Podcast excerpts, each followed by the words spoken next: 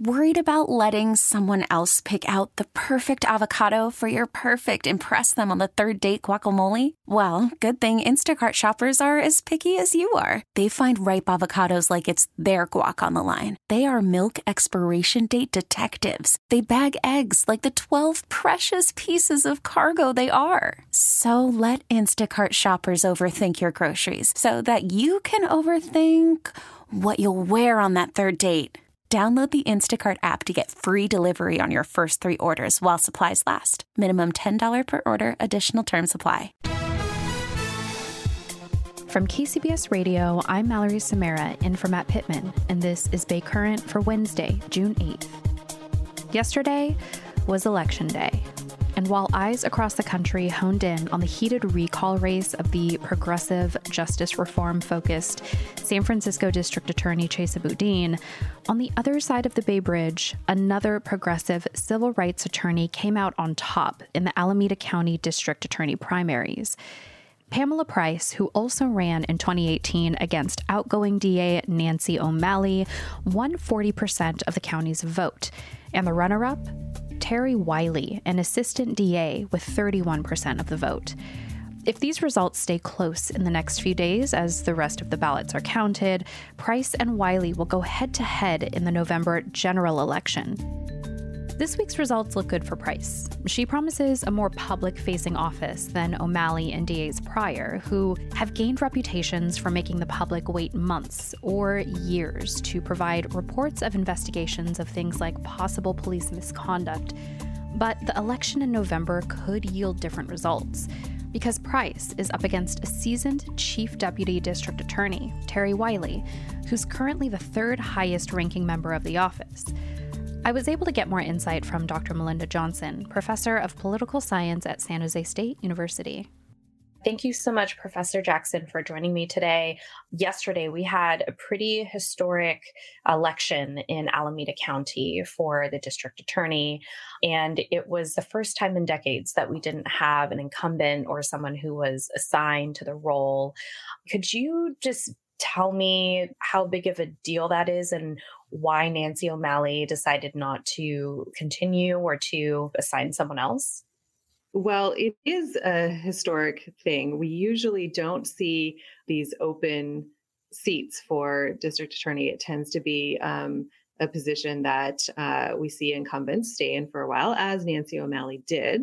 Her decision to step down, I think, you know, has to do in part with you know normal uh, personal choices about retirement but also you know criticism over police accountability and um, some of the fatal officer involved shootings that we've seen. And so having this open seat really creates an opportunity um, for as we saw four candidates here to step in and with the outcome of the election yesterday, with the two candidates going to the runoff in November, I think it's going to be very interesting to see how that race pans out because Pamela Price obviously is coming in as the outsider candidate, the defense attorney, the civil rights attorney who really wants to change the approach to issues like police accountability, whereas Terry Wiley is more of the insider candidate. So it'll be a really interesting contest, I think, in November when we see a higher turnout as well. Kind of a repeat, perhaps, of the 2018 race where we had Pamela Price versus Nancy O'Malley. And, you know, we, we might see a different outcome this time. Now, this is a little bit different than what we saw happen last night across the bay in San Francisco with the recall of District Attorney Chesa Boudin. Can you just sort of talk about the just the differences there? You know, now Alameda County, it seems that they are maybe favoring a more progressive district attorney, whereas in San Francisco, they've, you know, recalled someone who is known to be more progressive.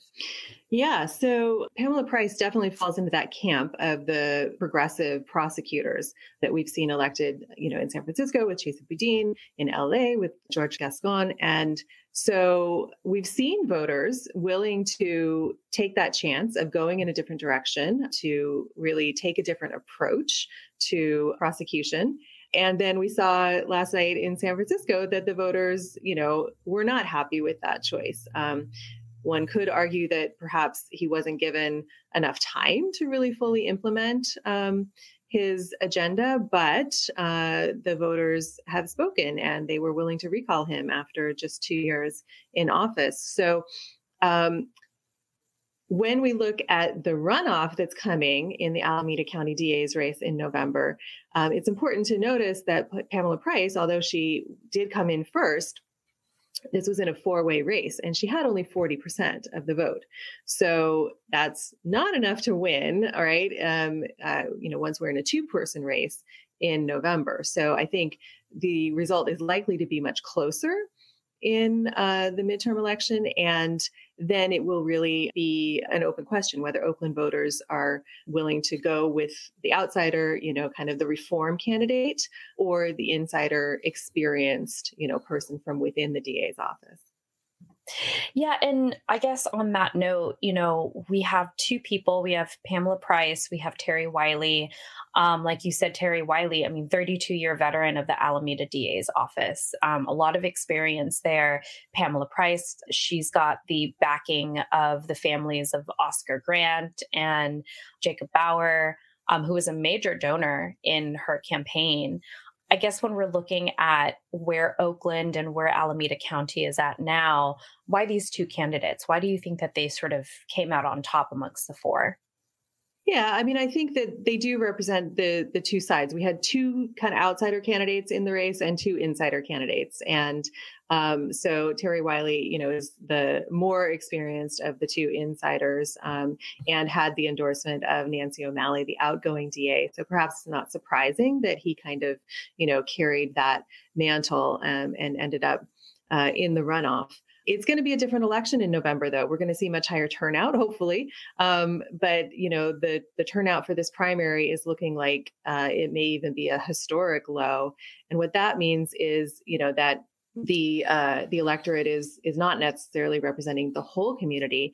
And what what I'm seeing in looking at the pattern of results from yesterday's election is that it seems like there was pretty strong uh, labor turnout and turnout on the left, uh, with the exception perhaps of the Chesa Boudin recall. But you know, if we look at the other races, we are seeing you know these progressive labor-oriented candidates coming out on top in a lot of in a lot of places, um, which is perhaps not surprising because unions are historically good at turning out their voters. So with that said, it's going to be a completely different electorate that we see in November, and we will mm-hmm. likely see more moderate and conservative voters turning out who may be more likely to support Terry Wiley. So I think it's going to be a really tight contest that could go either way in November.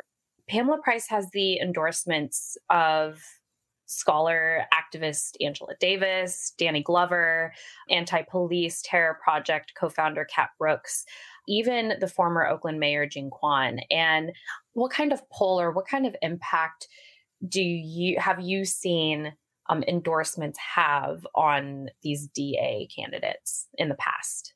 Well, it's kind of a new thing that we're seeing so much attention on these DA races. Um, in the past, they've tended to be kind of a snooze fest and you know not not a lot of attention.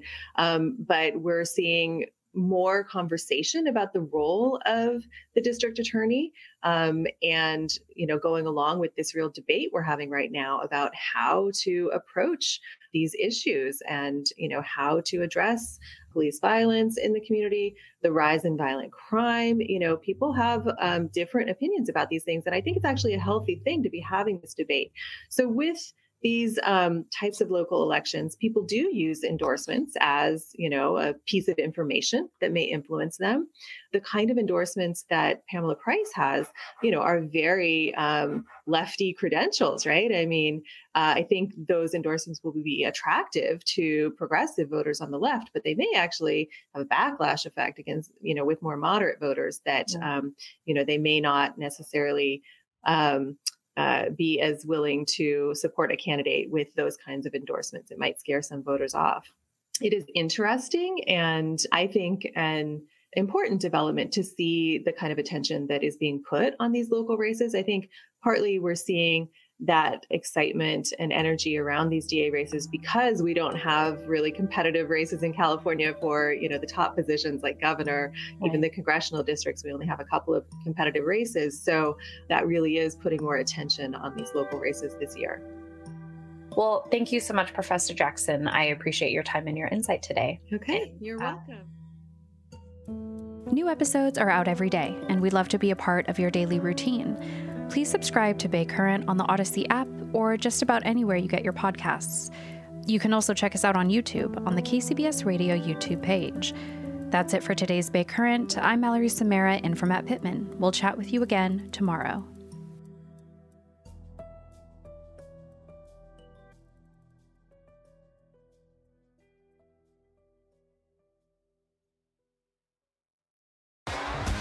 T-Mobile has invested billions to light up America's largest 5G network from big cities to small towns, including right here in yours. And great coverage is just the beginning. Right now, families and small businesses can save up to 20% versus AT&T and Verizon when they switch. Visit your local T-Mobile store today.